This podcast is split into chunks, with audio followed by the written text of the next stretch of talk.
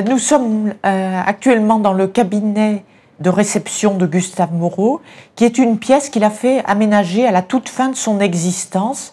et qui est un lieu de mémoire, puisque chacune de ces des pièces de l'appartement sont un lieu de mémoire spécifique. Celle-ci est dédiée tout particulièrement au voyage d'Italie et puis également à son père,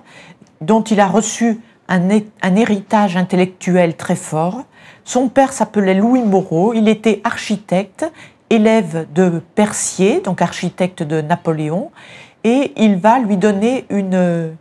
euh, une assise intellectuelle très importante en lui apprenant le latin, lui apprenant le grec, et il va lui léguer des œuvres que nous voyons dans cette pièce et qui sont euh, sa bibliothèque, sa collection d'antiques, euh, sa collection de sculptures.